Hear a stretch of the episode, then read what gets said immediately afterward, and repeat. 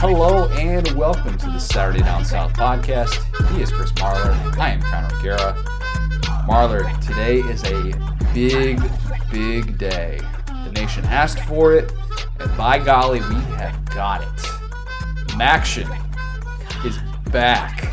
I Let's I'm irrationally go. excited about Maction, and I don't care how it sounds. I said to Allie on the way home yesterday uh, from South Carolina from voting, and um, man, man, oh man, oh man, I, she did not have the same enthusiasm for it as I did. Hmm. But I am all six, all like are all twelve teams are playing six games tonight.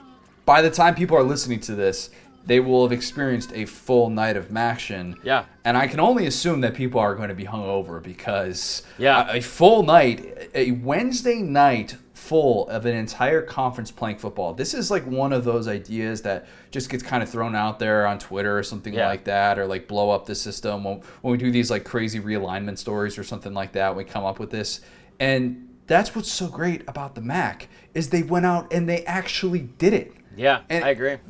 They, they granted all of our possible 2020 wishes. Well, I don't know. That's a lot. I would say. Um, I mean, but yeah, girl, you look good when you back that Mac up. I, I will also say, I wish if there was one thing we could improve on this, maybe what if they did it like, like the first day of, of March Madness, and it's like, hey, by the way, s- like like staggered 20 minute like kickoff times and just run with it because it's like now what they're doing is like six o'clock one channel six o'clock uh, i think they're doing like six seven and eight, or, or maybe some, or maybe six, six, seven thirty. I don't know. I'll look it up. But it's like I, I wish that if, I swear to God, if I turn on the TV at any point tonight and there's a commercial and when there should be a football game, I'm gonna lose it. it's we're gonna get Mac after dark, or we by the time people will be listening to this, I think they will have stayed up for Mac after dark. That's Yeah. gonna be a thing as well. So, blessed are we, the people who get football in the middle of the week now.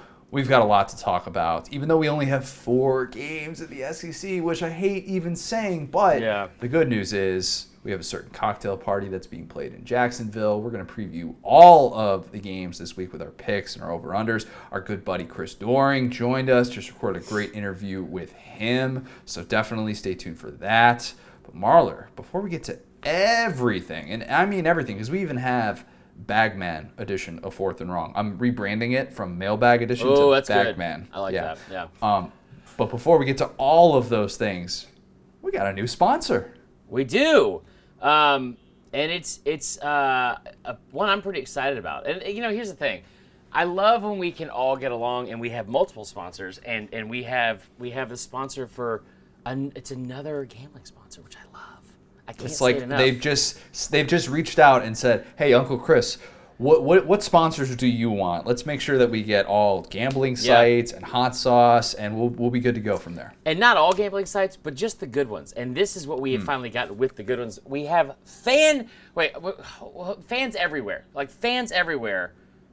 Go ahead and and and just rejoice because FanDuel, FanDuel has now got on board. Uh, with not just SDS but also the legalized gambling in Tennessee. I'm not I'm not living in Tennessee right now, Connor, but I damn sure might move there. And here's why. Legalized sports betting is now live in the state of Tennessee. Uh, there's been a lot of pretty good, somewhat pretty aggressive promotions by sportsbooks to get people to join. It's been absolutely amazing. And for this week, FanDuel is going to let you bet on that Tennessee Arkansas game with 25 to 1 odds. 25 to 1. You know what that means, Connor? That's you can free bet on. Tennessee win. It's free money. It's five dollars to win $125. You get to keep the money if they win while only risking five bucks. That's pretty sweet. That's a pretty good deal. If you're new, you want to try it out. It's completely legal, which is a big, big go-to for a lot of these sites. Um, and, and let me just tell you from an experienced gambler, you want to be with a site that's legal. I love this. I love this whole setup. Uh, it is it is a fantastic deal. And again, completely legal. Go to SaturdayDownSouth.com slash FD for the promotion. Again, that is SaturdayDownSouth.com slash FD. Obviously, the letters FD for FanDuel. And, and, you know, I'm not going to say it right now because we don't have enough bleep buttons, but it's a fantastic deal, okay? That's that's what this, that's what the F and D stands for. This promotion is only for this week and this week only, and for new users that are signing up. So again, take advantage of this incredible, unique opportunity and bet on the Vols. We're gonna talk about the Vols in a minute. We are. We will. I promise. And we're we're actually gonna have some positive things to say about the Vols in a Well, minute. you are. I believe. Yeah, that's fine. Um, maybe we'll see. We'll see. Let's talk cocktail party. Okay. I don't have a cocktail in hand. I feel like I should. Can we do that? I have I have a confession. I have a confession. I think this is my favorite rivalry in college football right now. Why? Three consecutive years, both teams in the top ten. That is fantastic. That is Yeah. something that I, I think that we as college football fans, you know, we can look around and we see great rivalries in this sport, and you know, you could go to Oklahoma, Texas, and obviously the Iron Bowl or Bama, LSU, and you know, you could look across the country at some of these great rivalries. But three consecutive years of top ten matchups is fantastic for the neutral observer that is looking for a competitive rivalry and not not looking at something like Michigan Ohio State, which is just the most one-sided rivalry. I don't know if you can call it a rivalry anymore. I think this in the Egg Bowl are like one and one A, and also Lane Kiffin versus SEC officiating. That's also my one of my favorite rivalries. Yeah. too. Twitter versus, uh, oh boy, uh, versus rational uh, and logical opinions. I, these are all great rivalries. These are all fantastic versus rivalries. Mike Equipment is Yeah, a good rivalry. versus technology is a big one, a big one. Um, but yeah, I, I think I, this is gonna be fantastic. It should be a lot of fun. Um, I don't, you know, we'll talk about the picture in a second, but it is a fantastic rivalry. I, as I said, I'll say it later um, in the interview. We have a CD, and I'll say it again here now. One of my favorite things about this rivalry is that one of the fan bases has to shut up on Twitter because I mean, there's not a more over the top, hated, I mean, just spewing vitriol hate for each other than Florida Georgia. It's the best. It is the best in that department. I, I don't think it's close. Unfortunately, Richard LeCounte not going to be playing in this game. That sucks. Uh, oh, and Jordan Davis. Jordan Davis, the star nose tackle, uh, defensive tackle Julian Rochester, who's more of a rotational guy for them, um, not going to be playing in this game. Still waiting to hear about starting safety Lewis Cine. Um, they he hasn't been ruled out yet officially, but you know, not great. Uh, great though to hear that Richard LeCounte out of intensive care was in the hospital for for three days. Glad it's not worse. I always get get really really freaked out with the, the motorcycle stuff i mean my I, have you ever read jay williams' book and heard about like his whole motorcycle deal the espn analyst who is Uh, you know former duke You, basketball actually, you star stopped that question at uh, read read the book. So yeah good point uh, but just some of that stuff with motorcycles just it freaks me out with with the injuries and stuff that you Yeah. can go through so glad to hear that Richard LeCounte is is doing all right and hopefully going to be able to to make a, a full recovery and back to playing football and doing what he does really really well at a high level really really soon. Um, so UGA being without as many as four defensive starters against this Florida defense, you know, I, it's almost unfair to say that LeCounte and Davis are average starters because they're not. They're just not. We talked about that with Jordan Davis in the top 25 SEC players, defensive players that we did um, coming into this year. Where we, we said, you know, what he does to create havoc for that defense is just kind of at the foundation of it, right? Yeah. And there are a few defensive players in all of college football who are more valuable than Richard LeCounte and what he can do to capitalize on those mistakes. And he was looking really good this year as well. especially with this kind of attack. Yeah, and, and you, you know this Georgia defense. I think as much as we praise the depth, you have to at least talk about that because Mm-hmm. those are not your typical typical losses. It'd be different Yeah. if it was just one of these guys or something like that. But man, it, it feels like that has to be part of this conversation for how we how we evaluate this game. Well, yeah, the injuries are always something we should talk about, Connor. I can't say it enough. How many times do I have to effing say it? I mean, just like A lot. a lot, and I think everyone would agree with that. Uh, so, yeah, you know, I, I think this is um, this is one of those games where, like, you know, you hate to see injuries in general. You hate to see it in a game like this because, like, God, I want more than anything. I, I want both these teams to be fully healthy. Yep. You know, remember at the beginning of the year we talked about? There's a couple of rumors coming out that like Ohio State, Michigan might get moved to game one of the season, like week one, right?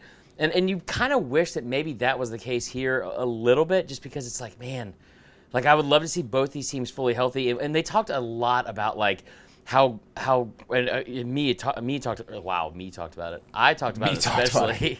Uh, just like Kevin from that episode of The Office. Um, anyway.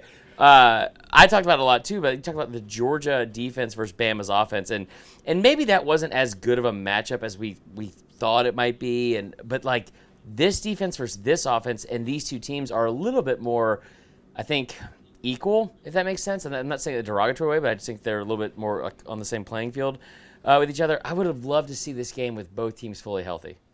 I would have too. I definitely would have. The good news is that for Florida fans, Kadarius Toney is healthy, and He's been on a 2020 real Kadarius big Toney. Kadarius Toney kick lately. I just I, I think that some of the things that he's doing are just not normal at, at all. And shameless plug, of course, wrote something about why he is different than any Florida player that Georgia has had to defend since Percy Harvin. And he doesn't like the Percy Harvin comparisons, and I realize that Yeah. they're obvious to, to make, but you know, you can even go back and look at the numbers, and it's all there. I mean, Florida has just six touchdowns of 30 plus yards against Georgia in the last 11 matchups. So that's post Percy Harvin at Florida. Yeah. Six touchdowns of 30 plus yards, and only one in the last four cocktail parties since Kirby Smart has like been the head coach at? Georgia. I looked it up because Georgia's had, I think Georgia's had like nine or something during that stretch. Yeah. But you think of all these, you know, these different skill players who have come through Florida in the 2010s, and just none have really been the game breaker quite like Toney. Now, Jeff Demps is, is one of those guys, but you could look, you could go back and you can look at the um, amount of scrimmage touches it per touchdown, right? And that's something that Yeah. right now Toney is at 4.2, and these other guys you could look over the course of history, like Harvin's best, I think was like 6.3 or something during that 2008 season when he was just, I mean, phenomenal. And and so, you know, I, I think that that's part of this, and it's part mm-hmm. of why offense has been so difficult to come by for this Florida team against Georgia. Where you know we're talking about a Florida offense that you know in their last 11 cocktail parties post Harvin, they've averaged 21.3 points per game. In the last five years, they haven't hit 25, 25 points. Yeah. it's been five years since that's happened. So, and I, I admittedly wanted to give you crap on this when I saw your headline of the article because I was like, okay, Amari Cooper, uh, Jamar Florida Chase. player. But, Florida like when you say. Florida players, and, and whether like I know there's gonna be a lot of people that are gonna like argue the point of, okay, well that's because Florida's offense hasn't been that great. But I think that what you said is true. I think it's a, it's a really good point. Like since since Percy Harvin, we haven't seen anything like this, and I get the comp, especially. I also get why he hates the comp. I mean, Percy Harvin benched over 400 pounds. Like he was a freak of nature. I don't think Kadarius Yes. Could do that. That doesn't matter. They're both electric on the field. And the stat that you brought up, you brought it up, I think, for multiple weeks, the 4.2 Yep. Touches per touchdown. That is an insane stat. Now, what I'll say is, well, like he's also been on the field for the past two cocktail parties. They haven't used him effectively, um, so I wonder how that changes this year because it's obviously been way more a part of the game plan in in 2020 uh, as we've already seen. So He's different, When you he is different, and so and I think one one example to talk about this is people like David Pollack bringing up the fact that Waddle's out for the year. It's going to change the entire dynamic of the offense, right? When you have two guys like this, it's like it's hard enough to defend Kyle Pitts. It's hard enough to defend Jaylen Waddle or Devonta Smith. When you have to defend both of them, it's really difficult. And we saw Georgia and their secondary, when they were fully healthy, struggle at times with that. So how does the secondary now try to defend Kyle Pitts and Kadarius Toney? and not at full strength as well. Right. By the way, that one touchdown of 30 plus yards in the last four cocktail parties, it was that dime. I mean, just a dime that Feleipe Franks threw to Freddie Swain in 2018. That was right after right after halftime. The only time. Yeah. yeah. Oh well. I mean, he's had he's had he's had a few. He had the one against uh, Tennessee, which we're going to talk a little bit more about. yes. Oh yeah, yeah. Uh, Toney, by the way, has three touchdowns of 30 plus yards in four games this year. Yeah. That's why That's the, the game breaker comp. What is what is UGA going to do though on its offensive for its offensive game plan, regardless of who's starting at quarterback, who comes in and plays at quarterback, if a change is going to be made? They got to feed Zamir White. They, they, they I have to think. I have to think. Yes, I think they're going to open it up a little bit more than they did against Kentucky. They have to. That's not saying very much. I get that. But the goal for this Georgia offense, knowing what Florida's strength is, it's being able to keep that Florida offense off the field. Mm-hmm. You got to be able to see if you can wear down that defense, who before that Mizzou game had allowed 164 rushing yards per game. Yeah. Last year, DeAndre Swift in the cocktail party. You know, we had kind of talked about DeAndre Swift's usage throughout his throughout his career, and like he was never that high volume guy that kind of some thought he was going to develop into. He had a career high 25 carries in this game last mm-hmm. year, and he only averaged you know three and a half yards a carry, something like that. Zamir White last last week has a career high with 26 carries, he had a career high in rushing yards as well. I have to think that that's a that's a little bit of a test to say, hey, can we can we put this on you? Your guys Yeah. obviously had two major knee surgeries, and you haven't necessarily had to be that just yet this year.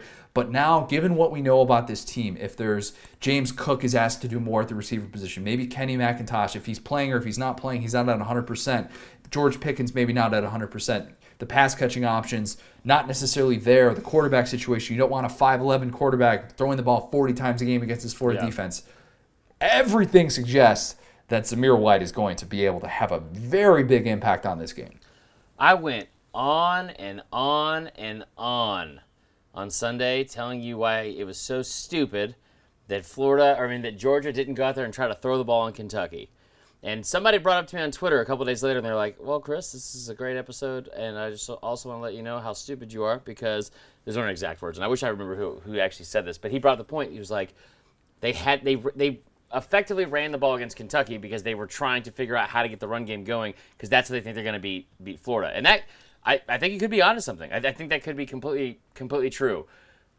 We've seen in the past. We've seen in the past where one of these teams has been able to to completely take out the passing game, and I'm talking about that 2014 Florida game where they attempted six total passes, uh, completing three of them, and still had like they had like 406 yards rushing or something like that. Six turnovers? No, Georgia had one. Oh, that that's not the turnover game. That's not the turnover yeah, game. that, My bad. because I, I remember doing the 2004. We did the 2014 season. This was one of the reasons we decided to do the whole year. right. My bad. Because. I was like, dude, you have to look at this this box score because I was like, it had to be a bunch of turnovers. It wasn't. Um, anyway, does that mean? Uh, does that mean that that is the key to victory for Georgia in this game? It might. It might because I, I think that everyone who has two eyeballs or four like me and you is going to sit here and say that Stetson Bennett isn't going to go win you a football game. I- Like I, I just I don't think he is, and so maybe Kirby's still trying to find the right balance of all right is is sorry Monken we brought you on board to change up this offense, but maybe we do go back to that 2017 season as 69% of the play calls are run, Nice. which is yeah, just our, our play calls are run games or I mean, running plays, but. I don't know. We'll, we'll see. Maybe Kirby is smarter than we all thought. Um, I, I think the biggest question for me, and this is, you know, maybe this is uh, short sighted, but I, I, th- I think the biggest question for me for who wins this game is still can Georgia's defense slow down Florida's offense? What was the biggest criticism of Georgia after the Bama game? What was the biggest thing that we said? They can't win in the second half. Yeah, I mean, but but specifically in the second half, where all of a sudden Georgia starts deviating from what was working in the first half, and they, they mm-hmm. really had that ground game rolling, and it looked like Bama kind of couldn't stop that.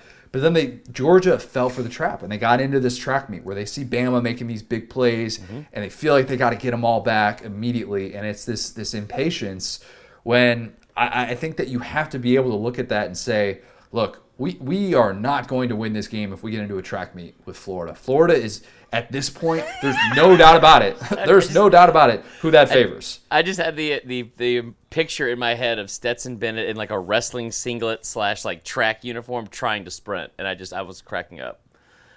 It's sneaky fast, sneaky fast. He's white. would say. Go ahead. Yeah. But that's why I, th- I think that, that Georgia is going to lean on the run. Is Yeah. that might be boring and cliche, but and trust the run. That's there's going to be. I think there's going to be a key moment in this game where if maybe if Florida goes up a touchdown or two touchdowns, what does Georgia then turn around and do? Does Georgia Georgia say, hey, we need to start matching what they're doing, try and get some of these big mm-hmm. chunk plays and get this all back, or do they say no? We're going to trust that Zamir White and James Cook, that combination, that one-two punch is going to work for us, and we're going to shoot ourselves in the foot if we put this all on Stetson Bennett. Now, and I will say this: Can Georgia put two halves together? I hate the whole tale of Yeah. two halves type thing, but like we saw, we saw in the first half of the Bama game. I remember texting friends that that were, you know, like like saying, "Hey, this is exactly what the start of a dynasty looks like." Like this is like, and I, and I meant it at the time. Okay, I really did because I was like, I texted friends. I texted I texted friends saying like, "Hey, listen, like people I trusted, um, that like you know I don't know why you think it's so funny, but but so I was like I was I was telling them I was like, you know Georgia coming out and having all these creative plays. The play where they go get Milton or who was the, was it was it Cook on one on one coverage on the linebacker on, on the the right side. I, forgot who it was in yeah. coverage, but it was one of the worst things I've ever seen in my life.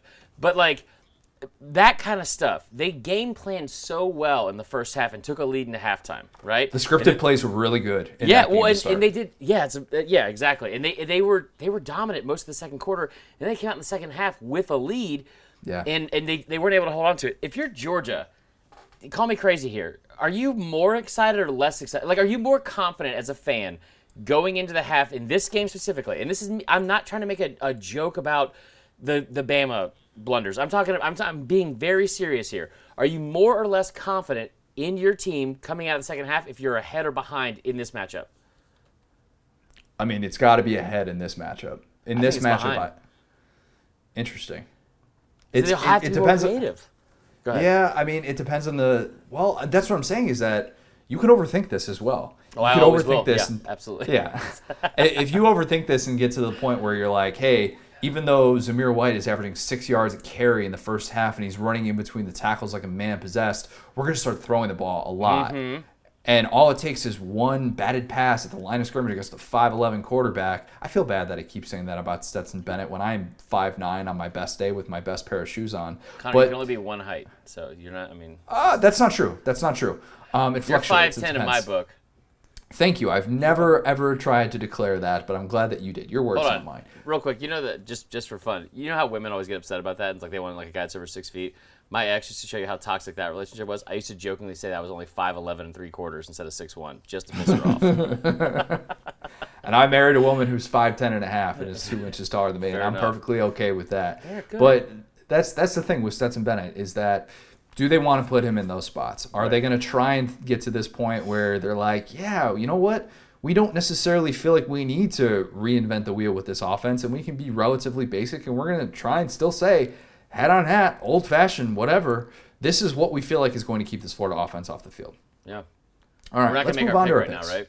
No, we're gonna save our pick for the end here. We're gonna talk about the other three games in the SEC picks, over unders, all that stuff. Let's start with A and M, South Carolina. Last I checked, do you want to get those spreads? Do you have the spreads up from our friends at FanDuel? Do they have spreads up right now? I so I don't have them in front of me. I mean, I have That's okay. I have spreads up, but I still I'm I'm live betting Okay. the election, so I That's don't have fine. that up yet. That's fine. That's fine. The last spread I saw, and this is subject to change, so we'll just we'll we'll have these spreads in here for hypothetical purpose. But Yeah.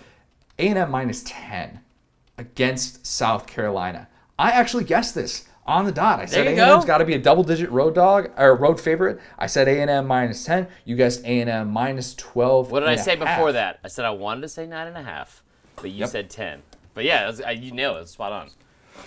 The over/under I have. A&M sacks taken. I set it at 1.5. Why did I set it at 1.5, you Tell me. ask? Kellen Mond took 65 sacks in the last two years. He has only taken two this year, and both happened in the season opener against Vandy. And South Carolina, on the other hand, is averaging two sacks a game. The old something's got to give mantra. Oh, man, that's a lot. You taking the over on that? Um, I'll take the over because Collin Hill's not athletic enough to get away from a pass rush. No, no, no, no, no, no. A&M sacks taken. Oh, taken. I'm taking the under. I'm taking the under all day. I, I my bad. I, I misunderstood that. I, I'm still taking the under though because this this A and M offensive line has been incredible all season. I don't see that changing. Very, very good. Uh, I think that's the key in this one. South Carolina was at its best against Auburn when it rushed Bo Nix, and Bo Nix looked like a chicken with his head cut off, running around, trying to find anything that was open. Or when that secondary can force the coverage sacks, like when you have somebody like Jaycee Horn who's locked in on the you know, opposing team's best receiver, and you know you can't go through your progressions like that. The danger is that coverage sacks against A&M turn into Kellen Mond runs. And that is what I think makes this offense a little bit more diverse, a little bit tougher to stop for 60 minutes. My question is, how does South Carolina adjust during the bye week? We saw, and I don't know if you, I shouldn't say we, I saw, maybe you saw as well, um, the Luke Doty rumors that were floating around that were quickly debunked by Will. Muschamp. Um, I, even though I, even though I get it, the frustration with Doty and what happened against LSU was was rough. I don't know that Luke Doty's the answer to beat A and M. No, but I just I think that yeah. Second best run defense in the SEC, the Aggies currently have right now. You have to be able to throw the ball against this team and try and take advantage of a very up and down secondary to have a chance. And I think Collin Hill's still your best guy to do that. I don't. I just don't. I, I, think we what we've seen out of Collin Hill. It's it's literally like we're at the point of the season where we have seen what Collin Hill is capable of. Collin Hill is is is Kellen Mond, like like he is. Collin Hill is freshman to sophomore version of Kellen Mond, or maybe 20, 2019 Kellen Mond. like Not as mobile. Not as mobile he's though. not as mobile at all. But you're talking about okay, we we have seen him do what, 12 of 22, 16 of 26. It, it's it, like for, Even numbers. even numbers. Yeah, for like he, is he's not going to complete over 65% of his passes. He's not going to throw for over 250 yards. He's damn sure not going to throw for 300 yards. He's not going to do anything to beat a team. He's just not. Like the Auburn game that they they won. They won that game because of Kevin Harris, in my opinion, and Jaycee Horn. Collin Hill is a, is a serviceable quarterback. Fine, he is he is perfect for. If, if, if Will Muschamp had a defense that was able to shut teams out and hold them to less than 20 points a game consistently and, and, and, and go out there and dominate, then yeah, fine. Pull the pull the Kirby Smart thing and start your, your quarterback, whatever. But like I don't think I just don't think at this point in the season he gives them the best chance to win. I just don't. This Ryan Hilinski thing is just kind of weird. Why aren't we hearing rumors about Ryan Hilinski? Is he not grasping the offense? I, I trust, and maybe I shouldn't trust Will Muschamp when it comes to anything quarterback related, but Right. I tend to trust what coaches are saying and how they're evaluating quarterbacks in practice. And it'd be different if we have if we had seen a bunch of game reps from Ryan Hilinski in this offense. Right. But that that situation is just just kind of strange that it's thing is, been yeah. so dismissed. So something to keep in in the back of your mind, especially if this one gets ugly. As for my pick, I, I'm sipping the A&M Kool-Aid right now. Um, I know the the November stuff. Eh, The Aggies are six and twelve against the SEC in November, post Ah, yeah. Manziel, post Manziel. South Carolina needs to be able to force quarterbacks into mistakes, and Kellen Mond's not making those mistakes this year. So Right. I'm gonna I'm gonna take A and M to cover a- a ten point spread, and trust that yes they've struggled on the road in the past. I think this A and M team is just a little bit different. Yeah, I mean, I can see that. Um, th- th- they're better. th- That whole notion I've brought up several times of how different they are on the at home and on the road is a little bit different this year. I think um, this matchup won't expose that as much as maybe you would say Auburn might on the road. Um, going back to the sacks thing, I'm definitely taking the under on that. I just want to point that out again because A&M's given up two sacks all season. I just don't think they're going to give it up against this team. Uh, I, I'm going to take. I'm going to take the under. Or I'm sorry, I'm going to take the under. I'm going to take Carolina to cover because 10 points is a lot um, in a series that I don't know. It, I mean, it hasn't necessarily been like super close, but I, I'm pretty sure. When's the last time South Carolina beat A&M? Oh, that's a good question. I'll Um, look it up right now. Did they beat them in 2018? No. I don't think so. I'm pretty sure it's 2013.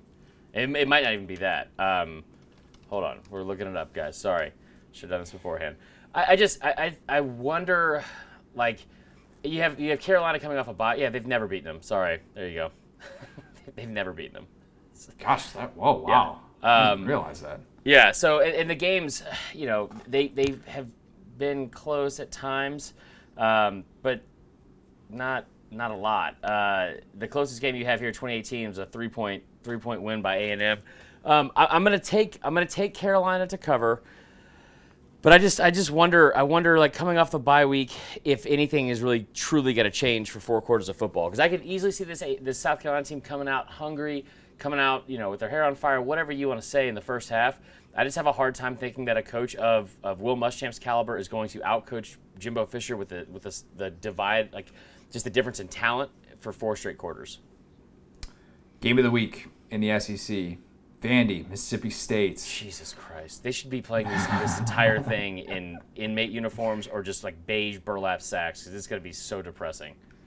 We were way off. On Yeah. that spread. way off. I guess Mississippi State minus seven and a half. You guys Mississippi State minus six. Mississippi State is a 19 and a half point favorite last That line's saw. gone up. What? It opened at 16 and it's gone it's been bet up to 19 and a half.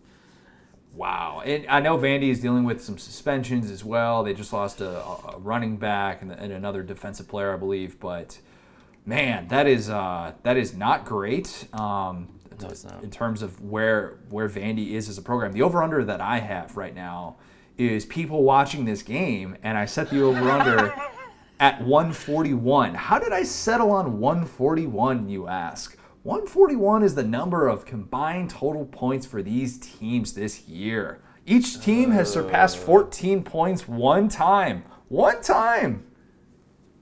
That's bad. That's real bad. I made the comparison. Um, I have these two really good buddies who live on the East Coast. I did an internship with them at the Baseball Hall of Fame with them back in 2012, just after I graduated college. And the program was was 10 weeks. So I've only seen them in person twice in the last eight years. But we text all the time. They're they've been in my keeper Yeah. fantasy football league for the last eight years. Oh, so you know it's real. Oh, you know it's real. Uh, when we see each other, though, it's always you know bear hugs and, and good times, Yeah. and we just kind of pick up right where we left off, and it's kind of forgetting about the grind of everyday life, and you just kind of loosen up, and you kind of forget about you know all the stuff that's going on in your life, in the world, whatever. Yeah. That should be Mike Leach and Derek Mason when they see each other. Because the grind of this SEC schedule that has just chewed them up and spit them out, they should be like long lost buddies. Like, man, Yeah. am I glad to see you. It has been, it, it feels like it has just been so long, and we need we have some catching up to do. We, we should do this again next weekend. We don't get to see each Yeah. other enough. Yeah, uh, this is um, you know, and I hope they don't. Uh, I'll be honest, I hope they don't because that would be a nightmare for all other parties involved. Because Or if it does, it, it gets to be called the Cheez It Bowl every time. Yeah, that is true. Um, and I think again, the Cheez It Bowl is still too high for either one of these programs. Hmm. Um, but yeah, I, I think that this will be uh, it'll it'll be a game. I'll watch a Pac-12 game over I watch this, and I know that I, I my entire career is based off of SEC football, but I'm letting you know right now, I will I will watch. uh, Name name the conferences, Connor, and I'll tell you which games I would not watch. I, I would rather watch Air Force and and Navy JV teams than watch this game. Replays of Maction. I would watch that. I would watch replays of, oh man, probably two and a half. Nah, no, two and a half minutes too much. I hate that show. It's, that show's terrible. So I would watch that over this. But this, like, this game, this game needs to be a huge springboard for for each program, honestly. But for at least one of them to like finish out the season better than what we've had. Like, like I'm putting both these teams in timeout because I can't, I can't like. It used to be fun even watching games at Vanderbilt. Like when like they were like a serviceable team that could keep it close, but now you're like, Jesus Christ, what are you doing? You know you should watch, and I don't mean to, to kind of stir the pot because we're talking Yeah. about Mississippi State here. A certain Oregon football team is playing in Stanford. Certain Joe Moorhead, first game as the Oregon OC. I'm just You saying. Don't know or want to accept who I am as a person or, or anything about my fiance. We- We're Oregon State, Stanford. Oregon and Stanford is not going to be on the TV. We'll be pulling for Stanford heavily because her, uh, as you know, her uh, family has attended eight of the original, or five of the original eight Pac-12 schools, Pac-8 schools, whatever you want to call it. Yeah, Pac-8. And, and right. none- that's what it used to be, um, like way back in the day. But none of those schools are Oregon. Uh, her mom did go to Stanford, so we'll we'll be pulling for the Cardinal. Good to know. Good to know. if Mississippi State can't score here, just shut it down for the rest of the year. Dude. I mean, you're not going to get a matchup more teed up than this. This is one of those spreads that, while we were horribly, horribly Yeah. The fact that we were that horribly, horribly wrong makes me think, well, Vegas knows something because they're daring you to take the points with Vandy. They are Yeah, absolutely. you, I'll tell you what they know. Vandy's Vandy's defense is not great, especially in the second half of games. But Vandy's offense is awful. They put up 21 points against Ole Miss, but Ole Miss is garbage. So, uh, like, I, Poor I- Ken Seals. their defense, their defense is really bad. Yeah, poor Ken Seals for real. But I tell you what, the, the real question for me is is over under on total points scored from Vandy because I don't think it's over seven. Yeah, Mississippi State's defense is good. Mississippi Yeah. State's defense is good. Um, so I'm going to take Mississippi State to, to cover, and I'm going to say we're going to see a little bit of magic from Will Rogers, and maybe um, this defense gets like two defensive touchdowns, and Mississippi Yeah. State wins one of those. I don't know, like 28 to seven type of games. That's still covering. I'm gonna say 24 to seven. They don't cover. Wow. All right. That was enough Vandy Mississippi State talk. We're going to take a quick break and then we're going to get to the rest of the games. Did you know that you can go right now to SaturdayDownSouth.com slash shop and you can find all of our new t-shirts that we're doing with BreakingT. Awesome, awesome stuff. If you have not seen any of these yet, maybe you didn't see the Penny Lane t-shirt that we got out there. Maybe you didn't see the Yezer t-shirt that we have, who our good buddy Peter Burns was rocking. There are so many great new designs that we are putting together with our friends at BreakingT that you need to go and, and grab one of these t-shirts because they're selling fast. We are selling so many of these. They're topical. You're going to be able to wear them to your next tailgate. You're going to be able to wear them to your next, you know, wherever you're watching these games in this weird 2020 year. go hook yourself up. Treat yourself. Buy yourself a a t-shirt. It's been a crappy year, but if you go over to SaturdayDownSouth.com slash shop, I promise you, you're gonna find a t-shirt that you like. Our friends at BreakingT are gonna hook you up. It's gonna be the cool shirt that you're gonna be, you know, you're gonna be rocking at the tailgate. I promise you, you will not be disappointed. So go do that now. SaturdayDownSouth.com slash shop. Tennessee, Arkansas. Tennessee is a one and a half point favorite. I guess that Arkansas was going to be a one point favorite. You guessed that Arkansas was going to be a three point favorite and that betters would get it down. This this could go all over the place by the time Yeah. this one's played on Saturday. Agreed. I, I'm very confused by this because it's, it's at Arkansas. It is at Arkansas. This is true. Tennessee coming off of the bye week. The over under that I have, Feleipe Franks passing yards, I set it at 254. Why did I set it at 254? Because that's how many passing yards the Vols have allowed to Feleipe Franks. He's been excellent lately, and he's been excellent against Tennessee. He hasn't been a roller coaster, surprisingly. I this this kind of blew me away. I looked up his numbers since the Georgia game. 10 to 1 TD to INT ratio, 70% passing, and 143 rushing yards. Against Tennessee, he has also been pretty good. Um, 9 of 18 a couple years ago for 172 yards, but had the three touchdowns, one rushing score, but four touchdown game. And then last year, 18 of 28 for 212 yards. Or no, this was, I guess this would have been, yeah, I just mixed up. One was 2017 and one was 2018 and you know had a solid day as well in blowout wins. Well, blowout win in 2018 had the best throw probably of his life on the walk off hail mary that you were wearing jorts and you got pulled over for during that, right? Yeah, That's true. Yeah. Yeah. People forget That that. all happened. Beginning the end for Butch Jones, ironically enough. But now we come full circle. So are you taking the over on those Feleipe Franks passing yards 254? I am because I don't think that Arkansas is going to run the football effectively over uh, Tennessee. Okay. A- uh, Rakeem Boyd had his first big game of the year back and healthy. I know Arkansas fans were delighted to see that. Pivotal, pivotal time for Jeremy Pruitt. I keep coming back to that with this game because I think this is a can't lose game in terms of public perception. Yeah. What does it say to Phillip Fulmer if you lose to year one Sam Pittman? Lose this one, and it's kind of like shades of 2018 Tennessee Auburn. If you remember that game, that was like all over the place, where all of a sudden Auburn, a team that coming into the year, of course, was coming off of you know the West title and and you know looking like a, a promising team with Jarrett Stidham at quarterback, and then Tennessee in year one with Pruitt goes into Jordan Hare and wins that game. Gus had just gotten that $49 million extension. Yeah. Jeremy Pruitt has just gotten a big extension. Auburn was already out of it too, and that's the danger I see with Tennessee. But you know, I, I think that the buyer's remorse will be at full force if all of a sudden Tennessee loses a game like this, loses its fourth consecutive game, and all of a sudden the, the, that extension looks like bad money for Tennessee fans. Yeah, I mean it makes sense. Um, I, I I think that this game used to be so much fun, more fun at least in the '90s.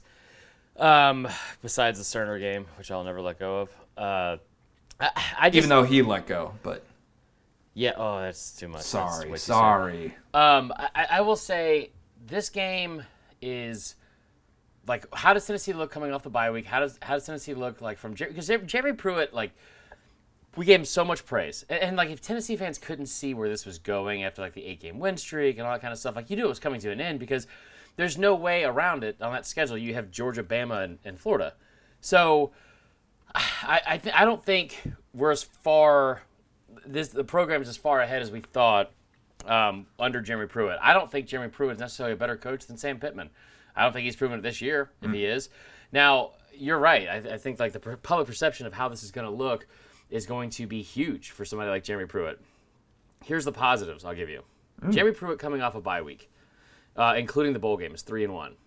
Okay. Um, he beat Indiana in the bowl game. That you know, if you don't want to count that one, the other three games, South Carolina last year they won 24 to 20. Uh, they lost to Georgia, which I would tend not to count because Georgia's a lot better. Queso says hi. And then last but not least, on the road, okay, we talk about a road game.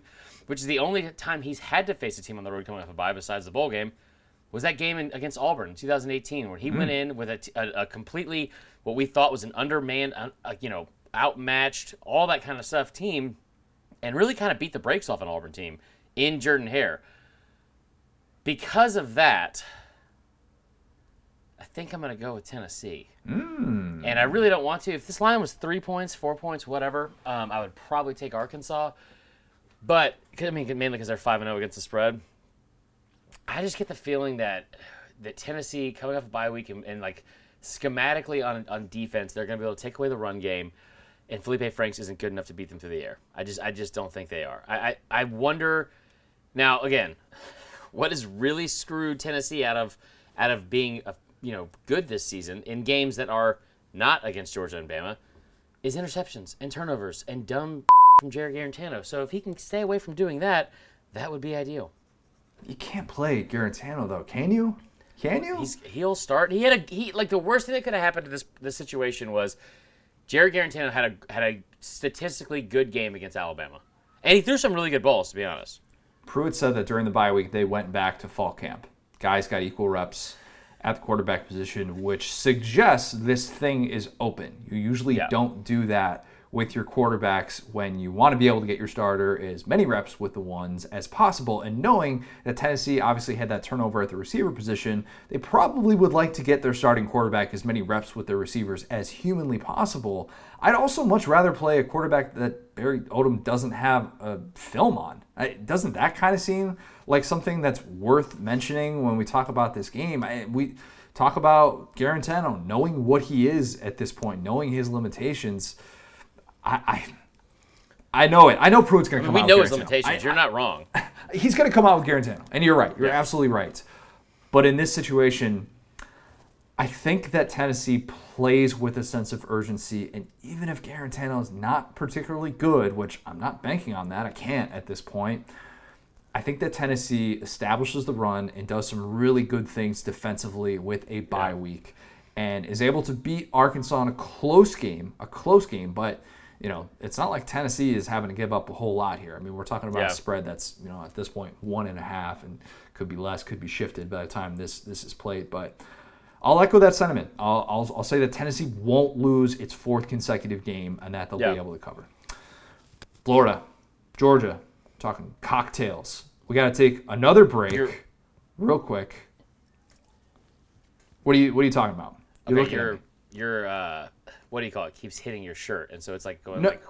Oh, sorry about that. Okay, Yeah, sorry. I, sorry. I think it's picking up. sorry. Okay, sorry if anybody has heard that. My bad. We're good. not taking a break. We're not taking a break. We are back. All right. Um, Florida and Georgia. Georgia is a three and a half point favorite in this one.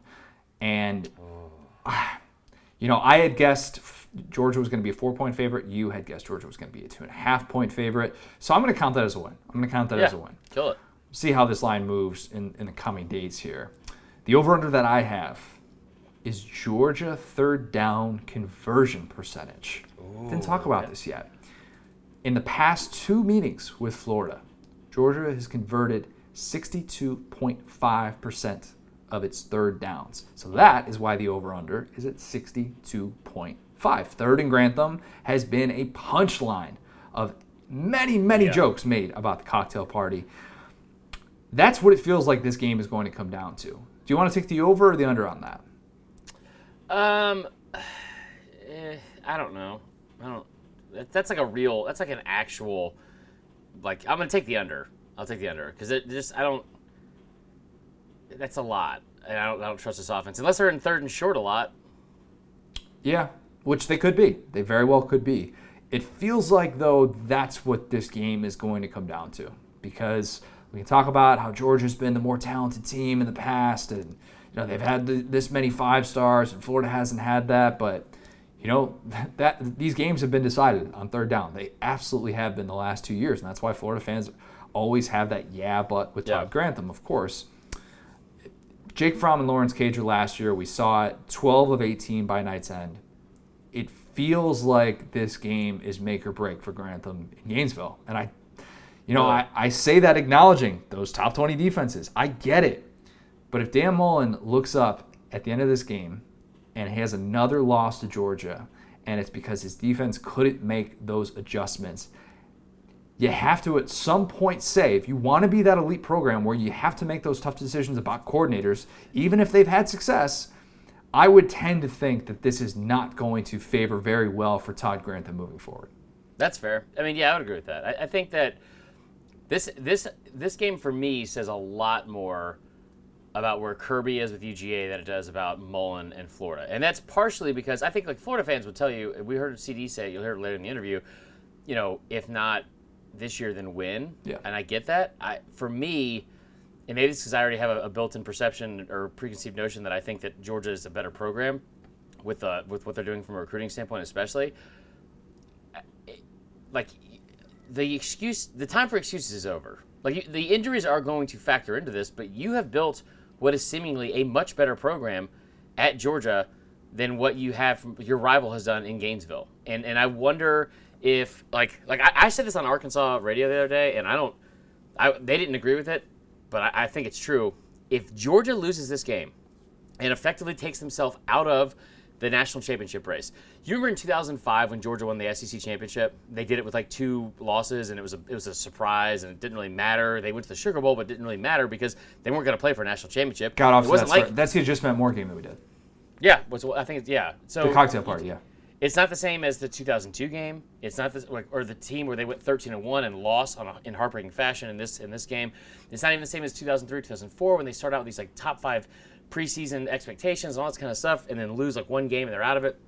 This is different for Georgia because if they if they lose this game and then somehow get to Atlanta and they have a good rest season, no one gives anymore uh, for, like from from Athens because they expect to be playing in a national championship every single season. And and that's obviously not where they are. I think that if this game, if if Georgia loses and they lose badly somehow, like people like Barrett Sallee, our good buddy over there at CBS, has predicted like by ten plus points, and and he's not the only one. A lot of people have said.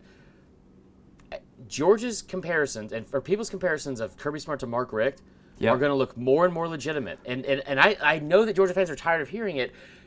I don't think that's that bad of a comp from what we've already seen. Mark Richt had never had the the same advantages that Kirby Smart has had. And, and a lot of that's because Kirby Smart's done such a good job recruiting. But he's never had that kind of talent that Kirby's had and still been this underwhelming in different spots. So if Kirby loses this game, in all honesty, I think he puts himself on the like the smallest of flames, but the hot seat. Because if he loses this game and loses it badly to Florida, Georgia fans have to start wondering like what the F do we have to do to beat like these teams that we're supposed to beat on paper and, and like like you lose to Dan Mullen, like, like that would not be a good look for Georgia fans.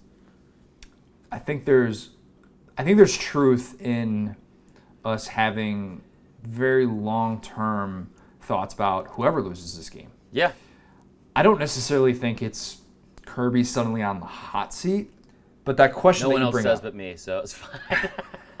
I, I've kind of hated the Richt comparisons because I've, yeah. I've brought up the stats about how many games Georgia has played as a top 10 team and how that mm-hmm. that matters as well. And people always just want to look at the end result. Do you win a national championship? Do you not? And to me, stupid, yeah. Yeah, I, I, think that there's just a, a, much higher floor with Kirby Smart than there was with Mark Richt. And I think that's a difference with these two guys. But at the same time, you know, a loss for Kirby, and all of a sudden it's, well, Kirby just wasted the best defense he's ever had. And yep. there are going to be a lot of people frustrated with the quarterback situation if Georgia loses this game and doesn't score 30, 40 points in the process right. as well. And on the flip side, what if Mullen loses this? Because a loss for Mullen, and suddenly it's will never be on Georgia's level because I kept saying throughout this offseason, and I still think it, there's a lot of truth in it, that it has never been set up better for Dan Mullen at Florida than right now, than right, right just now. And I, a little part of that is Georgia's defensive injuries as well, the timeliness of this game and when you get to play it, and you don't have to face Richard LeCounte and Jordan, da- Jordan Davis, these guys who are just absolute studs for them. But everything we've talked about with Florida, just having the right pieces offensively, where you get a returning starting quarterback and you get an offensive line that's more experienced, that's not going to get pushed around by Georgia up front, and you get the skill players who are finally playing at all America levels that Florida just has not had in the last 10 plus years. Right. And I kind of tend to think that if Mullen loses this game and that's the second loss, and reality sets in of, oh well, maybe they'll go eight and two and they'll go to another New Year's Six bowl, and suddenly those questions are asked about, is this the guy who's going to take Florida to those next levels? And I, I say this while acknowledging that this could be the third of like five or six games in a row in which these two teams play as top 10 teams. So right. it's going to feel like the end of the world for one of these two teams. I get that.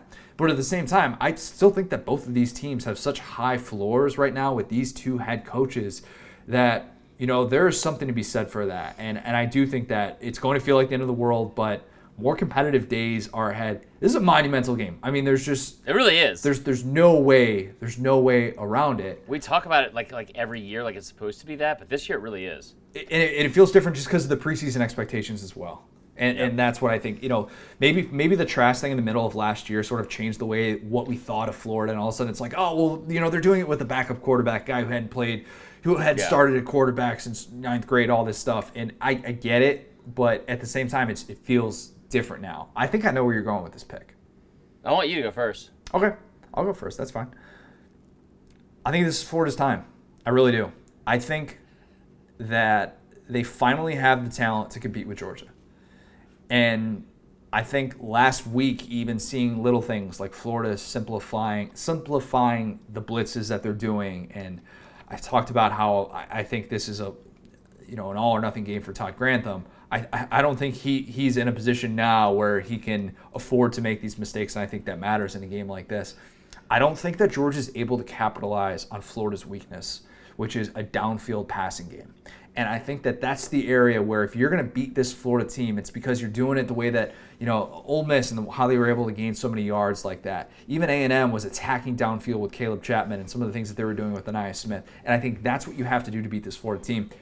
I think that Florida matches up better finally. And the one thing, the one thing that's just in the back of my mind that I can't get over, when we've seen Georgia face these truly elite mm-hmm. offenses they yep. have faced two offenses since the start of 2019 who have averaged 40 plus points per game.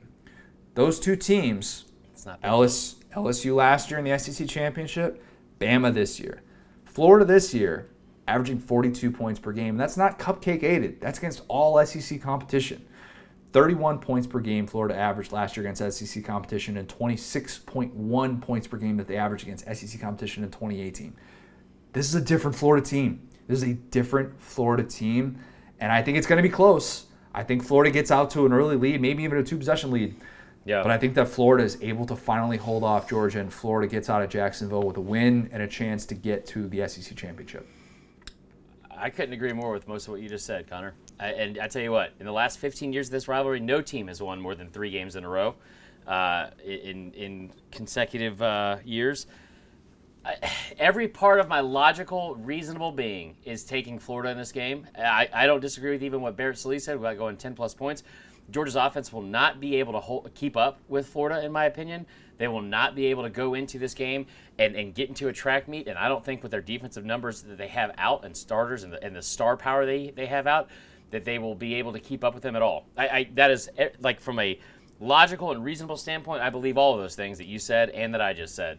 Um, I've seen just the dumbest imaginable happen in this game, Connor. As somebody that's watched it my entire life, I've seen Georgia Georgia teams go in there that were that were much better than Florida, drop wide open passes that would have scored uh, to win games, like in 2004 with Terrence Edwards. I've seen Mark Richt start Faton effing Bauta at quarterback for absolutely no reason. I've seen Florida go into a game where they were an underdog in 2014 and, and throw the ball six times and then somehow put up 406 yards of, uh, of rushing yards against Georgia. I've seen so many things happen in this game that have not made sense to me. Kirby Smart, here's the deal. You know how much I hate having a healthy metabolism and how much I hate sportsmanship, correct? This is factually correct. Right. You know how, as we're going to get to the interview later, and the um, Chris Doering called me a gluttonous fat ass. Here's the deal. You know who else is a gluttonous fat ass, Connor? Kirby Smart.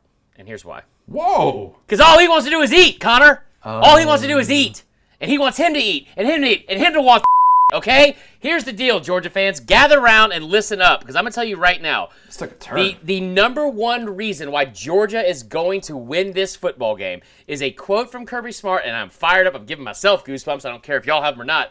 I'm sorry, Florida fans. In, in, in 2018, Kirby Smart had this to say after a 36 to 17 win against a top 10 team in Florida. Do you know what he said, Connor? I want to eat. No, and I don't want you to even say it. You might have to earmuff it here because I'm going to say it. His exact words were, F these That's exactly what he said, Connor. That's outrageous. That's that's so much bad sportsmanship. It's terrible. I don't agree with what he said necessarily, but that attitude, I saw a side by side video going into that game of Dan Mullen and Kirby Smart. I'm using so many hand motions right now. Wow. So of Dan of Dan Mullen and Kirby Smart and Kirby and, and Dan Mullen said, "You got to hold on the rope. You got to hold on the rope, guys." Hey, hey, you, you know what he, you know what Dan Mullen is like, in my opinion. He's like in that movie Role Models, where you have he's like, hey, you know, for if I had a nickel for every time somebody asked me to play a wing song or whatever that, that whole thing was. Dan Mullen's a great guy. He still wears pleated khaki pants. He doesn't have the cutthroat mentality to go out and beat this Georgia team. Kirby Smart is not effing around when it comes to beating this team. And after a loss, he has been absolutely dominant the rest of the year. Since 2017, after a loss, for the the rest of the season, including last week, Kirby Smart is 17 and 4. 17 and 4. He's 15 and 6 against the spread in those games. In the regular season, though, Connor, so when they had the backs against the wall and they got to get to and uh, get to the, the end of the season, he is 14 and 0. 14 and 0.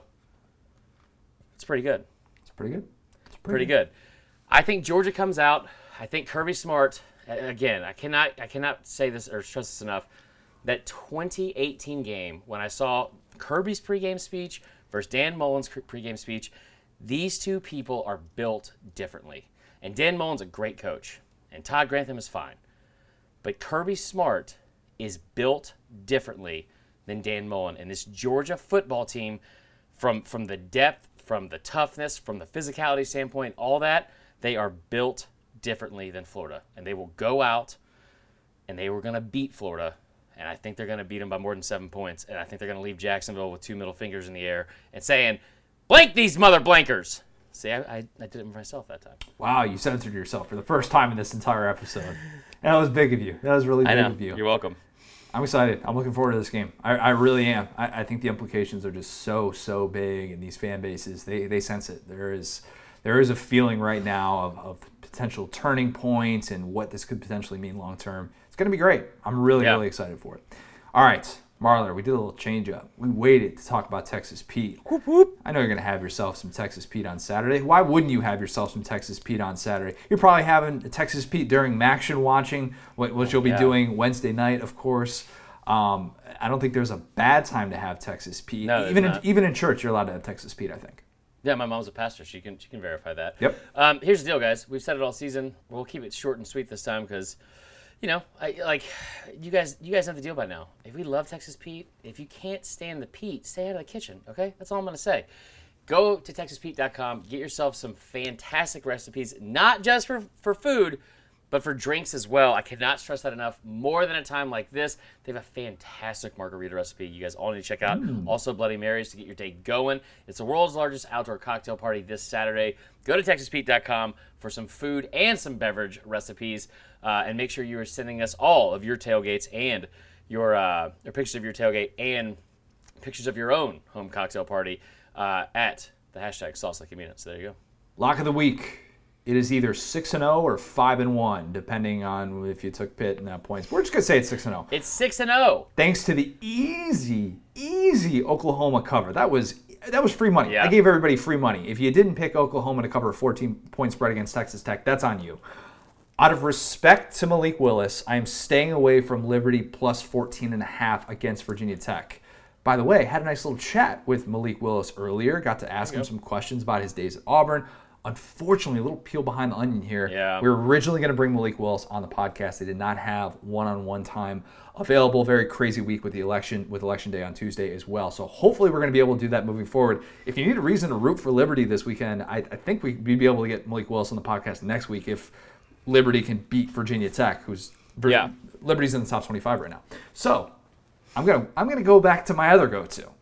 Georgia State is only an 18 point favorite against Louisiana Monroe. That's right, the same Louisiana Monroe team that didn't have a prayer of covering earlier in the season against Malik Willis. Louisiana Monroe is 0 7. They've kept it within two scores in one game all year. They've been held to 14 or less in five of those seven games. I know, look, you're going to tell me, hey, Georgia State just got demolished by Coastal Carolina. Yeah, the Chants are an unstoppable force right now. I said it, the Chants. be returning. They've got the power of the mullet. If you saw them on college game day, that looks like Yeah. the coolest program in the country.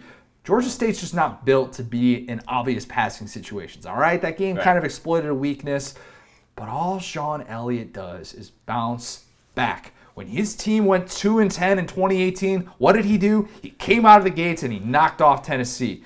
Destin Coates is going to run wild on this awful, awful Louisiana Monroe defense. The Warhawks have allowed 20 rushing touchdowns. That's dead last in FBS. Lock of the week, Georgia State covering 18 against Louisiana Monroe. Okay. Okay. Um. Oh. Okay. Here's the deal. I don't have a lock lock yet, yet, but I will give you some stats here. Okay. Dabo is 13 3 and 1 versus spread his last 17 games on the road against NBC or against well against, Can NBC, you against Notre Dame. Can you say the starting quarterback for Clemson's name? Uh, no, I'm not even gonna try. DJ Uyangalale. Let's see that again. Ugalangalili? DJ Uyangalale. Tua. Got it. I nailed it. Okay, here's the deal. Um, my lock of the week.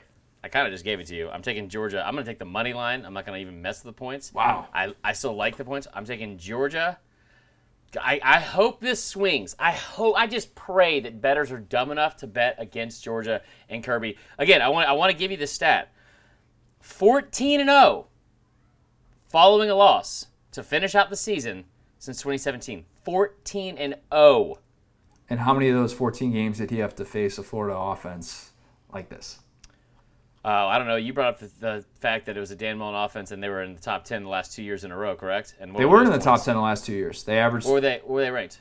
they they averaged so against SEC competition they averaged 31 points per game. No, no. What was year. Florida ranked? What was Florida ranked last year? Nationally in scoring offense? Well, I No, it, uh, the ranking. The what was Florida ranked as a team, not their scoring. Oh, scoring. like eight offense. people? Yeah, Oh, top they were, ten. They're in the top 10, yeah. Right. I've seen this song and dance from, from Florida before. I've seen it from Dan Mullen before. I've seen what Dan Mullen's record is against against ranked teams. It's not good. Uh, Kirby has won and covered in all three games in Jacksonville in the last three years. He's going to win. He's going to make it 4 0. All right. Simple enough. Simple enough. Let's kick it to an interview with our good buddy Chris Doering. He was kind enough to join us to talk cocktails because that's that's what he does. It's that's what Yeah. CD does. Um, but it's great to be able to have him on. We hadn't had him on since it just meant more over the summer, Yeah. which is kind of a crazy. We don't usually go. time for me. Yeah, we usually don't go that long without talking to CD, but good to hear from him. So here is our interview with Chris Doering. We're now excited to be joined by a very special guest. It is our good buddy, SEC Network analyst, and the grittiest Florida Gator of all time. Oh, is Chris Doering. CD, before we get to some cocktail party stuff, uh, y'all, y'all have a new member of SEC Football Final on Saturday nights, which, of course, all of us watch after 12 hours of football. Roman Harper has been a welcome addition to your team, but my question is, how have you handled no longer being the best dressed analyst on the show? he definitely has uh, shown up and shown out with that. He's, he's more recently removed from the NFL, so he's you know, he's still got a lot of uh, you know the, the the the young blood of playing in the locker room, being around guys. You know, so he he's definitely been able to uh, kick the fashion up a, a notch. But he has been a welcome uh, addition to our crew. I think the biggest issue is just us, you know, all of us that like to talk and hear ourselves, our own opinions so much making sure that we leave some time for for Roman to talk. So it's uh, it's been a little different dynamic trying to uh, split up the time, but it, it is. Uh, you know, I got to know Roman. I'll tell this quick story.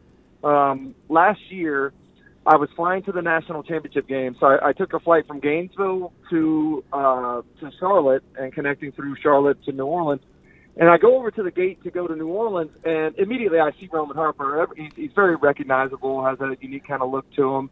I know who he is. And all of a sudden he comes walking up to me, smiling, hey, Chris, I'm, I'm Roman Harper. Like, first of all, I, I didn't even know that he knew who I was. But then he went into, hey, my, my my brother's a huge Gator fan. We loved you and Danny Wuerffel growing up. You mind if I get a picture with you to send to him? And like, couldn't have been a, a, a nicer guy. And, and obviously, I was uh, impressed that that uh, he knew who I was and appreciative of him coming over and introducing himself. And then we got to be friends in, in New Orleans while we were there covering the game, and went out a couple nights and and uh, have, it's just been it's been really cool to, to to get to know him, and then the addition of of him to our show and to our SEC Network family is a is a natural one. So uh, really uh, been fun over the last couple games getting to uh, to figure out how the new dynamic works with with four members on the uh, SEC football final. A new name nonetheless. The SEC now name in the past moving to SEC football final. Love I love it. it. Yeah, I picked up on that. I made sure to, to, to update that. See, About see, time correct- you had a Bama guy on there. I'm sorry, Connor. Just you know, it's like we never get enough uh, publicity or attention, so I appreciate you guys finally doing that. Yeah, I mean, as if there was not enough Bama talk on our network. Anyway, I, most actually, it, it's funny because how you know, Bama people probably don't think they get enough uh, attention, and then everybody else thinks we're the uh, Alabama Football Network. So it's uh, depending right. on your allegiance is obviously very different perspectives. Yeah, we get that too. We get that too, just just a little bit. CD, correct me if I'm wrong here, because while we do different things in this business, it's kind of sort of the same. We analyze, we react, we predict all things SEC. I, I find myself this year second guessing myself more than I ever have, which is probably saying a lot. Uh, this year has just been so fluid from week to week. I, I feel like identities are changing in this league, perhaps yeah. with the exception of Bama, between you know MSU, LSU, Tennessee, Kentucky, A and M, and even Florida and Georgia. It, it just seems like it's been such a roller coaster this year. Do you find yourself feeling more wrong than usual? Because I definitely do. Uh, you're you're right on point with that. I mean, even dating back to the off season, things that I felt pretty confident about. Like I think some of the, the big storylines that I felt good about. One I thought Kentucky was going to be a real dark horse kind of contender in the East this year. I thought they'd take a big step forward.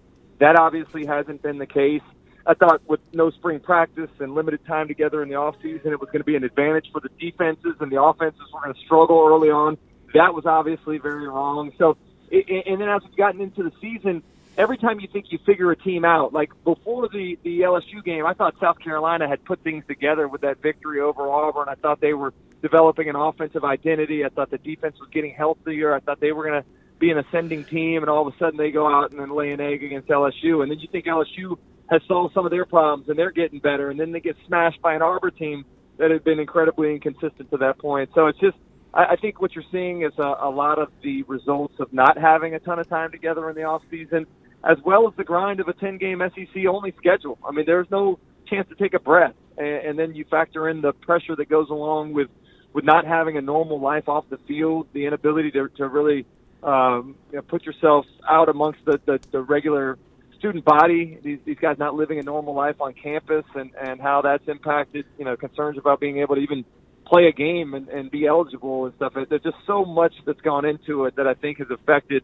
um, from week to week what a team looks like and, and just the fact that you look at the standings – there's there's only five teams that have a winning record. So we're talking about nine teams in the SEC that are two and three or worse. Like that is uh, kind of amazing to think about. But at the same time, I think it really is the is the perfect illustration of why we'll never have a, a ten game conference only season once we get back to normal.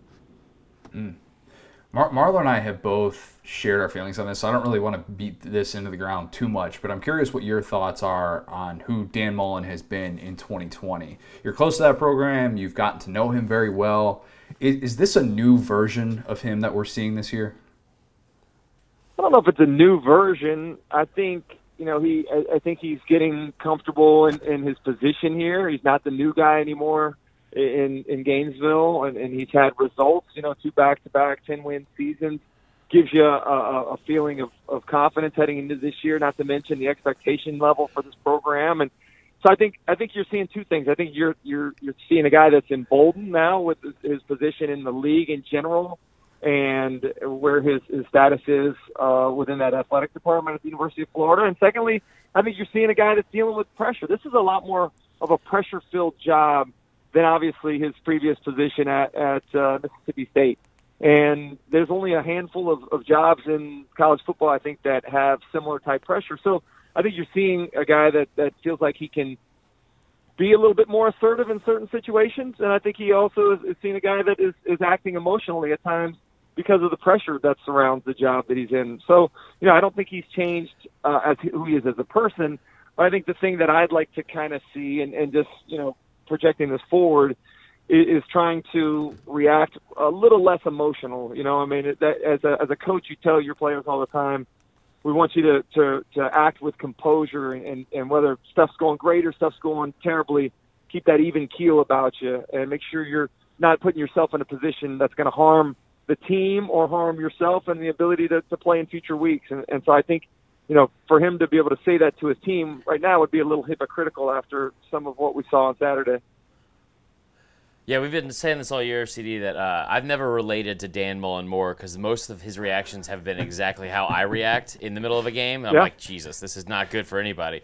Um, okay, so here, here's my question for you. Um, this is always one of my favorite games of the year, not just because of it's a cocktail party, it's a huge rivalry, all those things, all the tradition and pageantry, but it's also the day where one program's fans are finally shut up on Twitter, and I cannot wait for that. And, and I, I think I know where maybe you might go or lean towards this matchup. But what's the biggest difference between this Florida team and the teams of the past that have maybe been top five, top 10, but not truly contenders per se? Is is it talent? Is it scheme? Is it the foundation of the, the program?